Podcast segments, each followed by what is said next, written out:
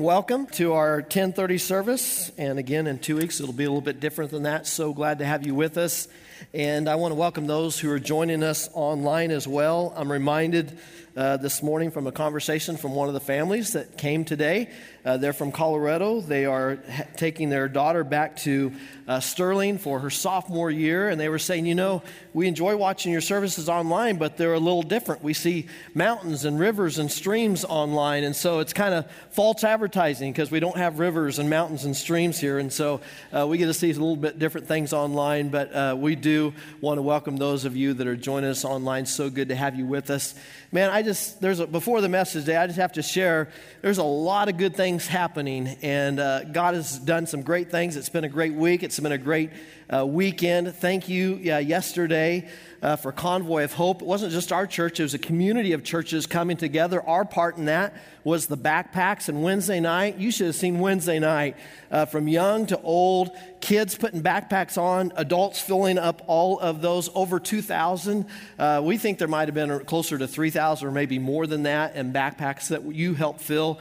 And so thank you for all your efforts. And then yesterday, um, car after car after car after car, and some of you stayed all the way till 1 o'clock. Um, but we just passed out so many backpacks, and then other churches passed out snow cones and groceries and milk. And uh, it was just a great day for the community of Hutchinson and Reno County for us to come together and love on our schools. And then there's extra backpackers, the backpacks that were left over that we're going to get in the hands of some of our other schools, McCandless, Nickerson, and uh, Morgan, and other uh, elementary. So they'll all be utilized and used. But I want to thank you uh, for being a great church. And uh, Pastor Nate uh, organized all that. I just appreciate all the organization that went into the take, making that take place as well.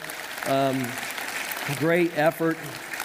Um, we have so many great people in our church. Um, we had a great weekend as, at the district assembly, and our own Kelly Love uh, leads our, all of our churches, 60, 70 churches on our district, in, our, in organizing our missions and letting people know the great works that we're doing in over 160 world areas. And uh, you give 55,000 this last year towards world areas that we can see the gospel advance, not just here in Reno County, but elsewhere. But man, she did a, such a great job Friday morning. I'm so proud that she is from our church. She's so organized, communicates well, and she just represents not only our district well, but she represents our church well. And then that night, um, a couple weeks ago, we celebrated Pastor Brandon uh, being ordained on the Kentucky district, and we make all the Kentucky jokes. We won't do that today.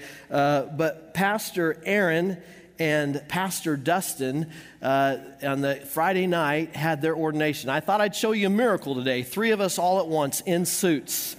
And uh, so uh, it was a great evening and a great, yeah.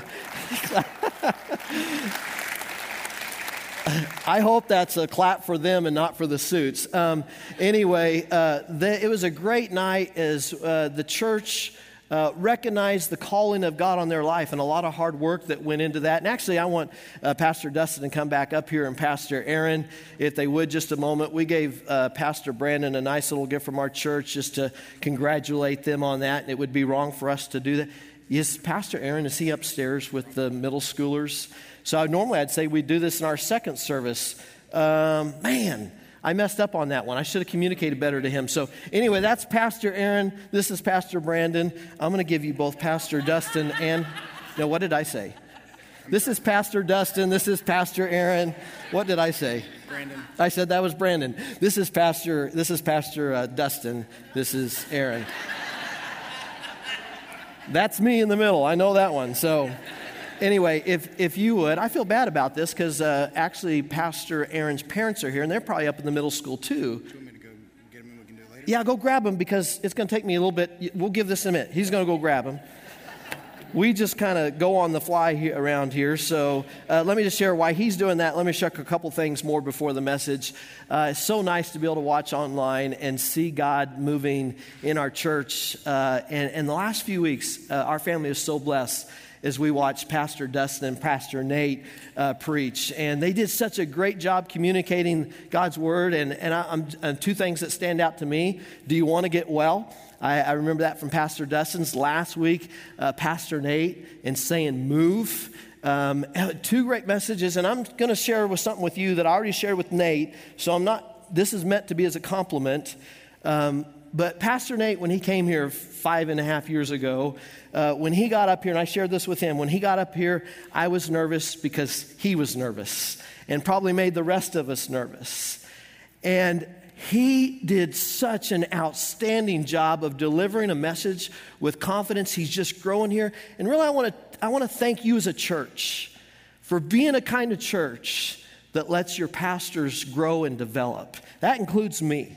Thank you for letting us grow and develop and, and, and, get better and stronger. And he just, I was so proud of the great message that he presented last week. And I also want to say it's good to have Aaron's parents here, uh, uh, uh, Tracy and uh, um, he's Daryl. He's, he's my, this is really embarrassing. Daryl's a good friend of mine, by the way. Uh, but would you just stand so like we can recognize you? We're so glad that you're with us today. They are our pastors of our Springdale Church in Cincinnati, Ohio, one of our large, 20th largest churches in the United States of the Nazarene churches. And we're, so we're glad they're with us today. And uh, Daryl is a good friend, and I apologize. I forget my own kids' names sometimes, so I just want you to know that.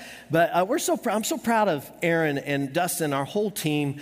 But really, there's a lot of work that goes into the calling that God places on young men and women's lives. And uh, so we didn't want to miss the opportunity to acknowledge uh, your efforts, and we recognize we're just affirming what God's already called you to. This is not our calling, this is God's calling, but the church affirms the gifts and graces that He's given you. We're so blessed to have these guys on staff, and so thank you for running and getting Aaron. We just want to give you a little something that you can buy some clothes or something for the, the new girlfriend or whatever, so whatever you want to do. So, okay? All right. Thank you.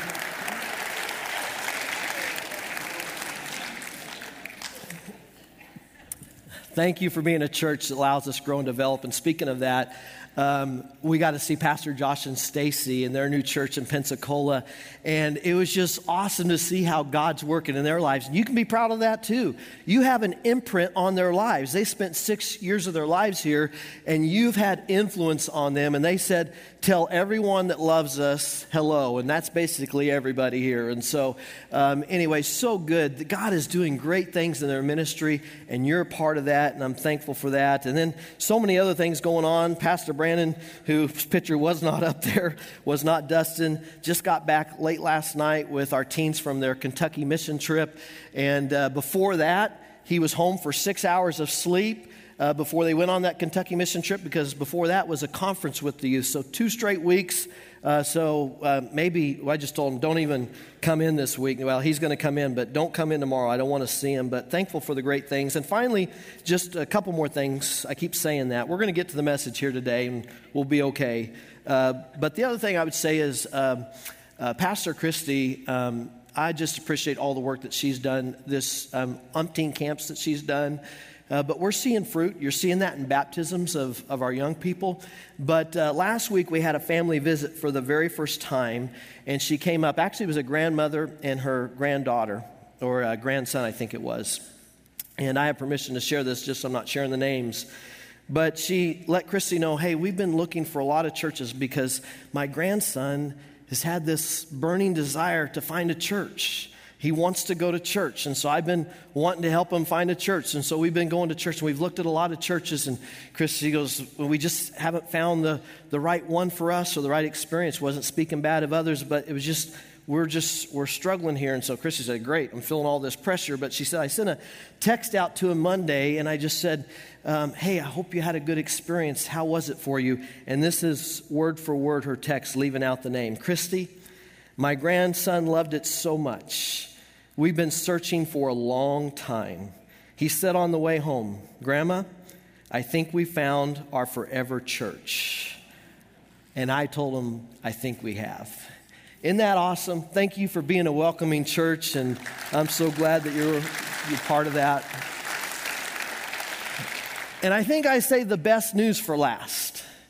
I come home from vacation, and sometimes Pastor Daryl, you know these things. You come home to bad news and it's not fun. And certainly, um, mourn the loss of our oldest member, Bob Cottle, um, 98 years old. But I was so grateful that Dr. Glover was here and able to step up and, and do a great job for the service. But I came home to some great news. Um, you don't have to be here. This can be your first Sunday. I'll just tell you, Paul Mendoza is a big part of our church. He's been here for a long, long, long, long time. And about six months or so ago, he was diagnosed with stage four cancer. And uh, it's been a real struggle just to try to get him chemo and radiation because he keeps getting infections that keep him from being able to get that treatment. I come home to this, and I talked to him this week on the phone. I've had permission to share this news. Went into the doctor about a week ago, and the doctor said, I don't uh, know, we're going to monitor this, we're going to keep an eye on this. But as of now, I see no measurable sign of cancer. We're not going to do chemo or radiation. So we praise God. We, we praise God for good news and we give God all the glory for that. And so they just, they've just been a hard six months. They went camping this weekend, and so we're so glad for Paul and Beverly, and we just celebrate that good news. I wanted to share a lot of good news with you today. Uh, because we're going to talk about hell now. and so I thought, let's, let's hit them with a bunch of good news, and before we kind of hit them with everyone's favorite subject. And so um, we're talking about this, and as I thought about how we're going to approach this subject, I thought about what is kind and what is cruel? Are you being a friend to me if I'm out in the lobby with you? And if you see me with some spinach in my teeth, which is probably not accurate, probably more like chocolate donut or something, but if you see something in my teeth, are you being kind or cruel to walk away from me and not tell me that something was in my teeth? Are you being kind or cruel if I have a bat in the cave to tell me that you got a little hanger there, you need to, you know, get a Kleenex. Are you being kind or cruel to tell me that or not? If I walk out of the restroom and there's some toilet paper hanging from my backside, are you being kind or cruel to tell me that is my, my position? I think you're, it's not kind to not tell someone when there's something, they're going to have a lot of other conversations and you can spare them a lot. And I would say, in the same way, I don't think it's kind for me not to talk about this subject. The, t- the title of the message today is Hell Is It Kind or Is It Cruel? Because the Bible talks about this, uh, Jesus talked about it. We're going to look at a few of the words that Jesus said about this subject. Um, and maybe I should talk about this more, but certainly I don't think that for me to never talk about this subject that I am being a good pastor or a kind pastor to you. And so, how are we going to approach this? How are we going to do this today? Well, I thought about Samantha Moore. You probably don't know her, but she's Dusty and Jonna Moore's daughter. I just had the privilege in June of marrying her in Kansas City and that's them and her, her dad, and that's Dusty and Samantha and the father daughter dance, and it was a beautiful moment. But they told we told some stories about their childhood, and when Samantha was growing up, when she was a little girl, like many kids, they they don't always want to eat, and uh, so uh, they decided that they were going to set a ten minute timer and I told Dusty, I said, it's okay for me to tell this story because we're past the statute of limitations. And so it's okay to do this. And they set a timer and said, you eat your dinner, or if it's not, if you don't eat in the next 10 minutes, then you're going to get a spanking. It's your choice. This little girl, she was quiet for several minutes and was just looking down at her plate and Finally, she just looked up and they said she was always kind and always polite, even when she was in trouble. And she just looked up at her, at her mom and her dad and she said, I believe I'll have that spanking, please. we're going to have the spanking first today. We're going to get that, we're going to get that out of the way. And I'm reminded, I know that uh, I think of my my growing up, we had the belt a few times, and again, my dad, you're safe. It's past the statute of limitations. But um, you remember the two things that were said, whether you did this or whether you received this? This hurts me more than it hurts you, and you're thinking, well, let me have a crack at it then, okay? or the second thing is, is when the parent comes back in and says, I did this because I love you. And I believe that God's word for us is a letter of love. And He shares this with us because He loves us. And so that's where we're going with this today. I want to share first the words of Jesus. Uh, taken from the biographies of Jesus. You got Matthew, Mark, Luke, and John. Two of these accounts, uh, Matthew and John, were one of the, uh, the 12 disciples. Uh, of course, you have Mark and, and Luke. Mark was very much right at, you know, Peter and John and, and, and the Apostle Paul side. I mean, he had close relationship there. And of course, the physician, Dr. Luke, wrote as well. So I'm just going to share just a few words from the very words of Jesus, what he said about hell. We don't have time to share everything. But Matthew 5:29, Jesus said, "If your right eye causes you to stumble, gouge it out and throw it away." I don't think this is meant literally, um, uh, it's, it's, hey, let's take sin seriously because sin has consequences. Gouge it out and throw it away. It is better for you to lose one part of your body than for your whole body to be thrown into hell. In the same way, in Mark 9:43 says, "If your hand causes you to stumble, cut it off. It is better for you to enter life maimed than to have two hands and go into hell, where the fire never goes out." And then Luke said, I tell you, my friends, Jesus said, I tell you, my friends, do not be afraid of those who kill the body and after that can do no more, but I will show you whom you should fear. Fear him after your body has been killed, has the authority to throw you into hell. Yes, I tell you, fear him. Have an awe and respect for him. I had an awe and respect for my father, my dad. I knew that he loved me, but there was a healthy fear, a healthy respect, a healthy awe of him. Now, the Gospel of John, now, Pastor Blank could uh, maybe correct me afterwards, or Pastor Walton, or someone could come up and correct me afterwards. I could not find others, there's references to judgment and those things, but I could not find specifically the word hell in the book of John. The Gospel of John does not specifically mention hell, and, and hell is not the most dominant theme in Scripture. Uh, this is just one study that was done of the different words throughout Scripture. Heaven, uh, heaven was mentioned 644 times according to this study. Father, 944. Evil, 657. The law, 599 times. The soul, 496.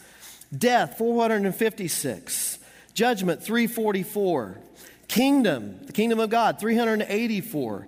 Sin, 441, but the subject of hell in the King James Version 54 times, in other translations as little as 14. So it's not a dominant subject of the scriptures, it's not the most dominant theme, but, in the, but I think we would be unwise not to pay attention to it. Uh, punishment was not the dominant theme of my home, love was the dominant theme of my home. But I would have been unwise to not be aware that my dad could punish me or hold me accountable.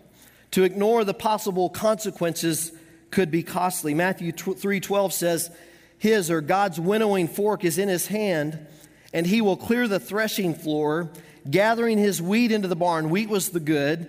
And burning up the chaff or, or the weeds with unquenchable fire. Uh, uh an indication that it's not going to go out, that it's eternal, that it's not going to go away, that it's unquenchable.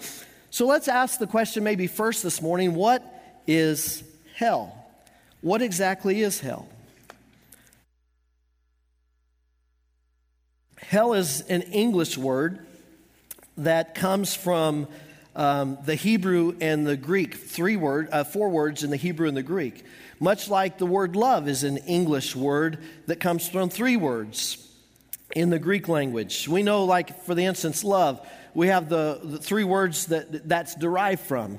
The word eros, which is a sexual love or desire, and that's where we get the, the word erotic. Uh, phileo, a, a, brotherly love, the city, uh, city of brotherly love, Philadelphia. That's where we where that is derived from. That that love, and the highest of love, agape love, which is a, a godly love or a godlike love. It's the most pure of love but it, we just translate it in our English Bible and our English scriptures. These, it's just love. And in the same way, hell has four different words that is broken down in the scripture. It's the word Sheol, Hades, Gehenna, and Tartarus, if I said that one right, or if I said any of them right. But, but Sheol was, simply meant grave or pit. Uh, Hades meant the grave. Gehenna, we're going to spend more time here. Gehenna was a valley of Hinnom, or the valley right outside of Jerusalem. And then the last Tartarus is the eternal judgment. Today, most of the translations that we are going to talk about, because most of the translations in the scripture is that third word, it's the word Gehenna. What is Gehenna? Well, it's literally a location outside of Jerusalem. It's a place that you could go visit today outside the city walls. I know it doesn't look exactly this way today. There was this valley of Gehenna, and it looks very nice and pleasant, but in its day, back 2,000 years ago, when Jesus referred to Gehenna, it looked more something like this. It was a, it was burning. It was, it was a, it was in a, it was a fire that was burning the dump and the trash and, and even deceased bodies. And there was child sacrifices that took place in there. I mean, it represented all sorts of evil and pagan worship. And it was, I mean, Gehenna was not a place that you wanted to, you wanted to be. And that's what the picture that Jesus was describing of Gehenna that it's a place where there's filth and it's a place that it burned outside of the gates of the city of Jerusalem. Now, in full disclosure today, there are a few scholars, not the majority of scholars, not my persuasion. I don't believe uh, Pastor Blank's persuasion today here as well. But it, there are a few scholars that believe that Gehenna was used to describe just that physical place at that time that Jesus was using it more metaphorically, that it was a place to describe something figuratively, not a literal place of judgment. Symbolic that sin invites hell into our lives here on earth. And while I don't buy, and I'm going to tell you why in a minute, but why I don't buy into this, there are parts of this that I can find agreement with. Because sin does invite hell on earth into our lives. And the deeper we go into it, the more hell the, of a life that we live. And I, I, know people that are, that are living a life of hell on earth. Uh, drugs and alcohol addiction and sexual addiction and things have just destroyed their lives and they're living a life of hell on earth. There's, there's those that, um, you know, other things that have taken, I, I think of those that have gotten so lost in bitterness and resentment that has destroyed their lives and it's destroying relationships. I, I can see the element of that. Sin does invite hell, in, hell on earth into our lives. The consequences of sin are devastating. And I think it's a reminder to us that our words and our actions have consequences for this life. In other words, words invite life, and words invite death into our life. Words have the ability to bring life, and they also have the ability to bring destruction into our lives. James 3 6, the tongue is a fire, a world of evil among the parts of the body. It corrupts the whole body, sets the whole course of one's life on fire, and is itself is set on the fire by hell, which the word there translated is Gehenna. Our tongue can produce a trash heap, a dump for our life. And it's, in essence, and for to some extent, for all of us, at times, our tongue has created hell for us in, in, our relationships and not what God wants for us. Our, it can create a dump and a trash heap. But where I depart from this doctrine that is known really as annihilationism, which simply means that those who die apart from God will cease to exist, that there's only heaven, there's no hell, that either heaven is going to be our home or there's going to be no existence. I believe without repentance that the scriptures point to a more devastating result. I would like to I would like to buy into that theory or thought. It's more palatable. It's easier to digest. It's easier for me to stomach. But I, I believe that the scripture speaks to a real hell to avoid. And it gives me a little comfort, even if this persuasion is correct. Last Monday, uh, July 26th, was the one year anniversary of uh, uh, death of a family member, and our dogs become our family, and that was Nellie. And she was, she was the perfect dog. She had 10 years of our life, and if there's dogs and animals in heaven, I guarantee you Nellie's there. No animal deserves to be there if Nellie's not there. I, I, I just think, I, I, I don't know, though, that there's enough scripture to support that that I know for certain. I think there's more scripture certainly to support what ours. I do think there's going to be animals and those things in heaven, and I hope, I hope. Um, we have another dog that's come into our life, and her name's Molly. We're trying to keep her out of hell, actually. Um, love that dog, but uh, she's just not as well behaved as the other. But she's got time. She's got time. But I'm just talking about dogs here. I can't imagine Reagan or Riley or Heather just not existing. I can't imagine a no existence. Scripture points to me to a real hell that is forever. Just a few of the words of Jesus today, not even the Apostle Paul or Peter. Jesus said it's unquenchable fire. That seems to in point, point to forever. That it's a weeping and gnashing of teeth, that there's a physical reaction, that there is something that is not going to be uh, beyond unpleasant. Jesus said, Woe to you, teachers of the law and Pharisees, you snakes, you brood of vipers. How will you escape being condemned to hell? There's going to be a judgment. There's going to be a time. Depart from me, he says, you who are cursed into the eternal fire prepared for the devil and his angels. And then uh, the last scripture I'll use today is then they, meaning the, those who are um, evil or those, the wicked, uh, they will go away to eternal punishment. And I know anytime we speak on this subject, I know someone's thinking it in this room, probably more than one person's thinking it in this room. Then, but how could a loving God send anyone to hell? A little pushback just to start. I think there's some of us, or maybe more, I don't know, but I think there's some who really don't want that. There's an essence that do we really not want a hell of any kind? If we're honest, there's a desire and a within us for a punishment for the, the Saddam Husseins, the Mussolinis, the, the Hitlers, there's an element of going, that would be, there, there needs to be some justice, or, or those who mercilessly tortured innocent victims, or those who without repentance, without repentance, sex trafficked young children. I mean, there's an element within a little bit of us that we don't want wicked, uh, just uh, atrocious to be a part of God's heaven. So there's this concept of hell that we can tolerate but what about us? It's easy to look at it maybe for those others that we might call monsters or whatever, but we've mistakenly compare ourselves to the wrong thing.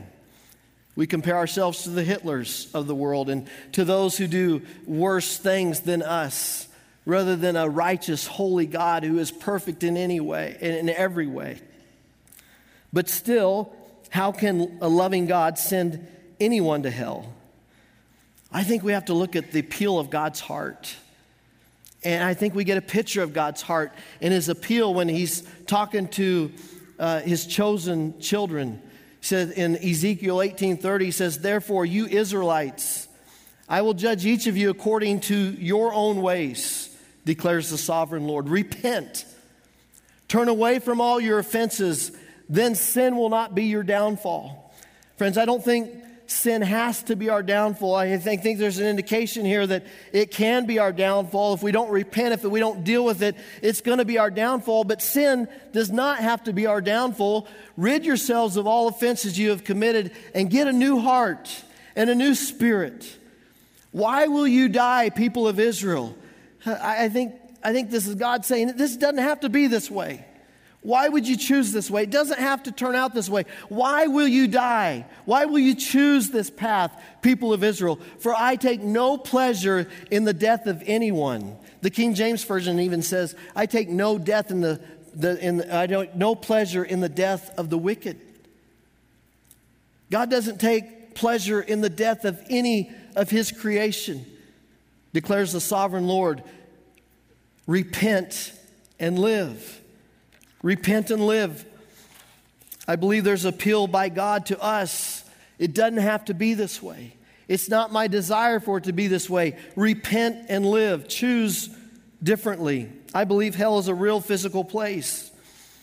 But I believe what makes heaven and hell, heaven and hell, is God or the absence thereof. Kingdom, the kingdom of heaven is a relationship with God. It's there's a heaven that's here on earth. There is a heaven that begins here on earth, and there's a hell that begins here on earth. Heaven is more than a house. I was thinking about, you know, my family, and, um, you know, the girls are going back to school in a little bit. I'm glad that Heather's there, but I was thinking it's just a house without them. It's just an address. They are what makes it a home for me. Without them, it's just a house. Heaven, even more so. Heaven is more than a house, it's a home where God dwells. And where God doesn't dwell is just the opposite it's hell. Rebecca McLaughlin from confronting uh, wrote the, from the book Confronting Christianity. She says if Jesus is the bread of life, loss of Jesus means starving. If Jesus is the light of the world, loss of Jesus means darkness. If Jesus is the good shepherd, Loss of Jesus means wandering alone and lost. If Jesus is the resurrection and the life, loss of Jesus is eternal death. And if Jesus is the Lamb of God, sacrifice for our sins, loss of Jesus means paying the price for ourselves. Still, how? The question how can a loving God send anyone to hell? She went on to write in this book about a story, a classic Russian novel Eugene Onegin. A jaded aristocrat, uh, Onegin meets an innocent young girl in the countryside. Uh, this, little, this girl, her name is Tatiana. And Tatiana, the, not an aristocrat, just a, a, a young girl in the countryside, writes him a letter offering her, him her love, uh, offering that she will love him. And Onegin doesn't reply to that letter, but they see each other later. And when they meet again, he turns her down. He says, Thank you, your letter is very touching, but I just find that being married to you will become boring. And I, I, I, I, want, I refuse your offer. Years later, Onegin enters St. Petersburg uh, in a party and he sees this stunningly beautiful woman. It's Tatiana, but she is now married. Onegin falls in love with her at this moment but it's too late. He tries desperately to win her back, but Tatiana refuses him. Once the door was open for him and the invitation was there, and, and there was, you know, I, I want to have this relationship with you, but now uh, the, the offer was not on the table and it was too late, and now that door was shut.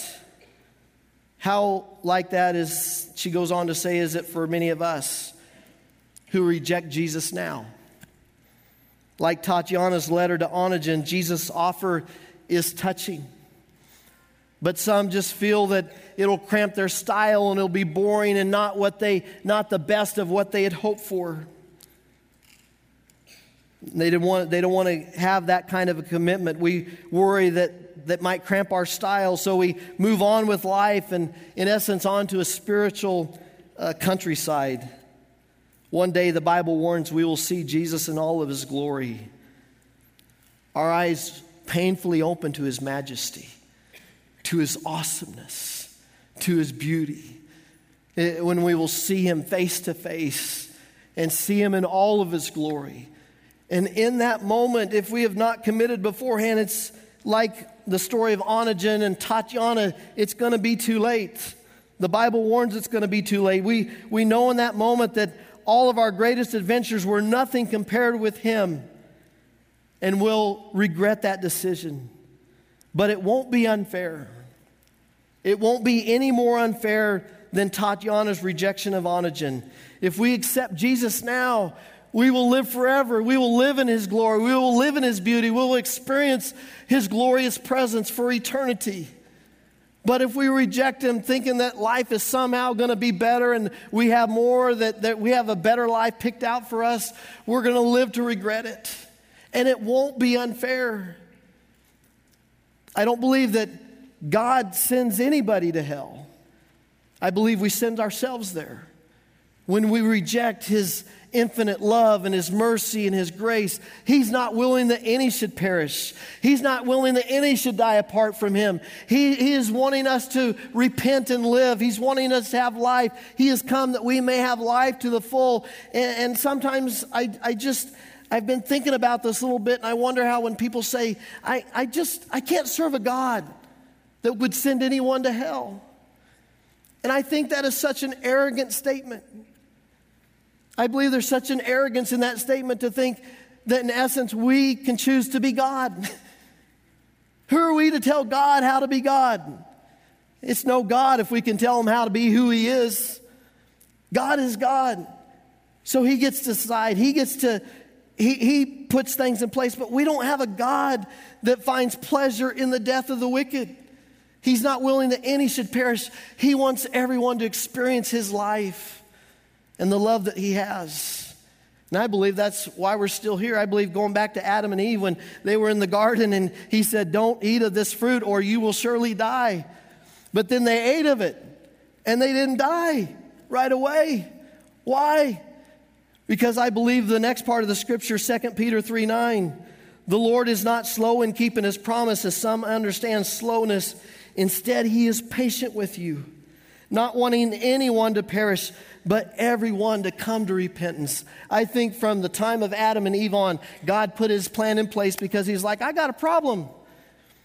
I said that I'm a God of justice and mercy, and I, I have to enact my justice, and I can't be around sin, and I can't be tainted by it. Eh, but I got a problem. I love these sinners. I love these people. They're my children, they're my kids. I don't want to be eternally separated from them. They, they were made in my image. I created them and, and they're special. And, but they blew it and they, they made a decision. I told them, I warned them. I got to make a plan. I got to make this right. And God set a plan into motion because He loves us so much. He sent His perfect and only Son, Jesus, to die in our place, to take the punishment that we deserve. That's not a God that's hateful. That's not a God that's wishing ill for us, but that is a God that is long suffering. That is a God that wants us, that desires us, that wants to have a relationship with us. We have a good God, we have a merciful God. He's not wanting us to spend eternity apart from Him. I do believe the scripture, whether we like it or not, there's things, honestly, if I'm honest with you today, there's things in here that I don't like. There's even things in here that I don't agree with. But I have to decide am I going to come in alignment with God or am I going to try and make God come in alignment with me? And it's not going to work that way. We have to decide if we're going to let Him be the Lord of our life and give Him authority, or are we going to be the Lord of our life and take authority? Would you pray with me today? Father God, would you take the words that have been shared today to draw men, women, and children to you? Would you give us a clear picture of who you are? That you're a God of infinite mercy and grace and love. You're also a God of justice. Sometimes we don't like this. May we may not even agree and we, we might do things differently, but I think the first thing is we have to admit is you're God, we're not. Repenting is agreeing that you're God and we're not God. Repenting is coming under your authority and, and turning from our ways and turning towards you. And, and when we repent, we find life. We find life to the full, and the enemy tries to feed us this lies that the like Onegin that, that, that will somehow be sold short, that, that will miss out on the fun and the joys. And it's such a lie of deception. God, you have come that we may have life and life to the full, and you love all your children. You're not wi- willing that any should perish, but all should come to repentance. All should know you. All should spend eternity with you. But in love, you give us a choice. The choice is ours. Lord, we don't have to get that spanking. We can choose to accept and receive your love and forgiveness into our lives. With your heads bowed and your eyes closed this morning, no one looking around, but today, God has spoken to your heart. You, you, you realize right now in this moment that He loves you, that He forgives, that He wants to forgive you, but up to this point, maybe you have not chosen Him. Today's the day of salvation. Today's the day that you get the opportunity to choose and receive a God who loves you, that wants to have a relationship with you, that's crazy about you. If that's you today, your eyes bowed, your, eyes, your, your head bowed, your eyes closed, and you may be online as well too. You just raise your hand. I'm not going to call you out, embarrass you, but you just raise your hand today and say, I, I want Jesus in my heart and my life. I want to live for him. I want to receive him as my Lord and Savior. Thank you. I see you. There's some clear in the back. That's okay. Thank you. Father God, and just I encourage you to pray this prayer. It doesn't matter what you say, it's the heart in which you say it. The thief on the cross said, Jesus, remember me. And Jesus knew what he meant. Lord Jesus, thank you for taking my place. Thank you for dying on a cross for my sins. Thank you that you paid the punishment that I deserved. Thank you that you loved me enough to do this. And today, I choose to receive you as my Lord and my Savior. And I, I, want you to teach me how to, how to walk with you in the love that you have for me and help me to share your love with others. Thank you, Jesus, for loving me. Thank you for this relationship that you've given me. And if you prayed that prayer today, whether here in this service or online, the one who earnestly seeks him, God will in no way turn away from him. Father, we thank you for your love for each of us today. Lord, I was once arrogant. I once thought that I knew best how to live my life, and I still make mistakes. I still, I still fall short of your glory, but I'm so thankful for your grace and your mercy and your forgiveness. I thank you for the life that you give us as believers. And now we don't have to live that lie that that other life is a better life. Lord, yours is a life that you give without regrets, a life of joy and peace. Yes, we have hardships, but we have joy and we have peace for the journey. Thank you, Lord, for your love for us today. We give you the praise, we give you the honor, and we thank you in Jesus' name. Amen. Would you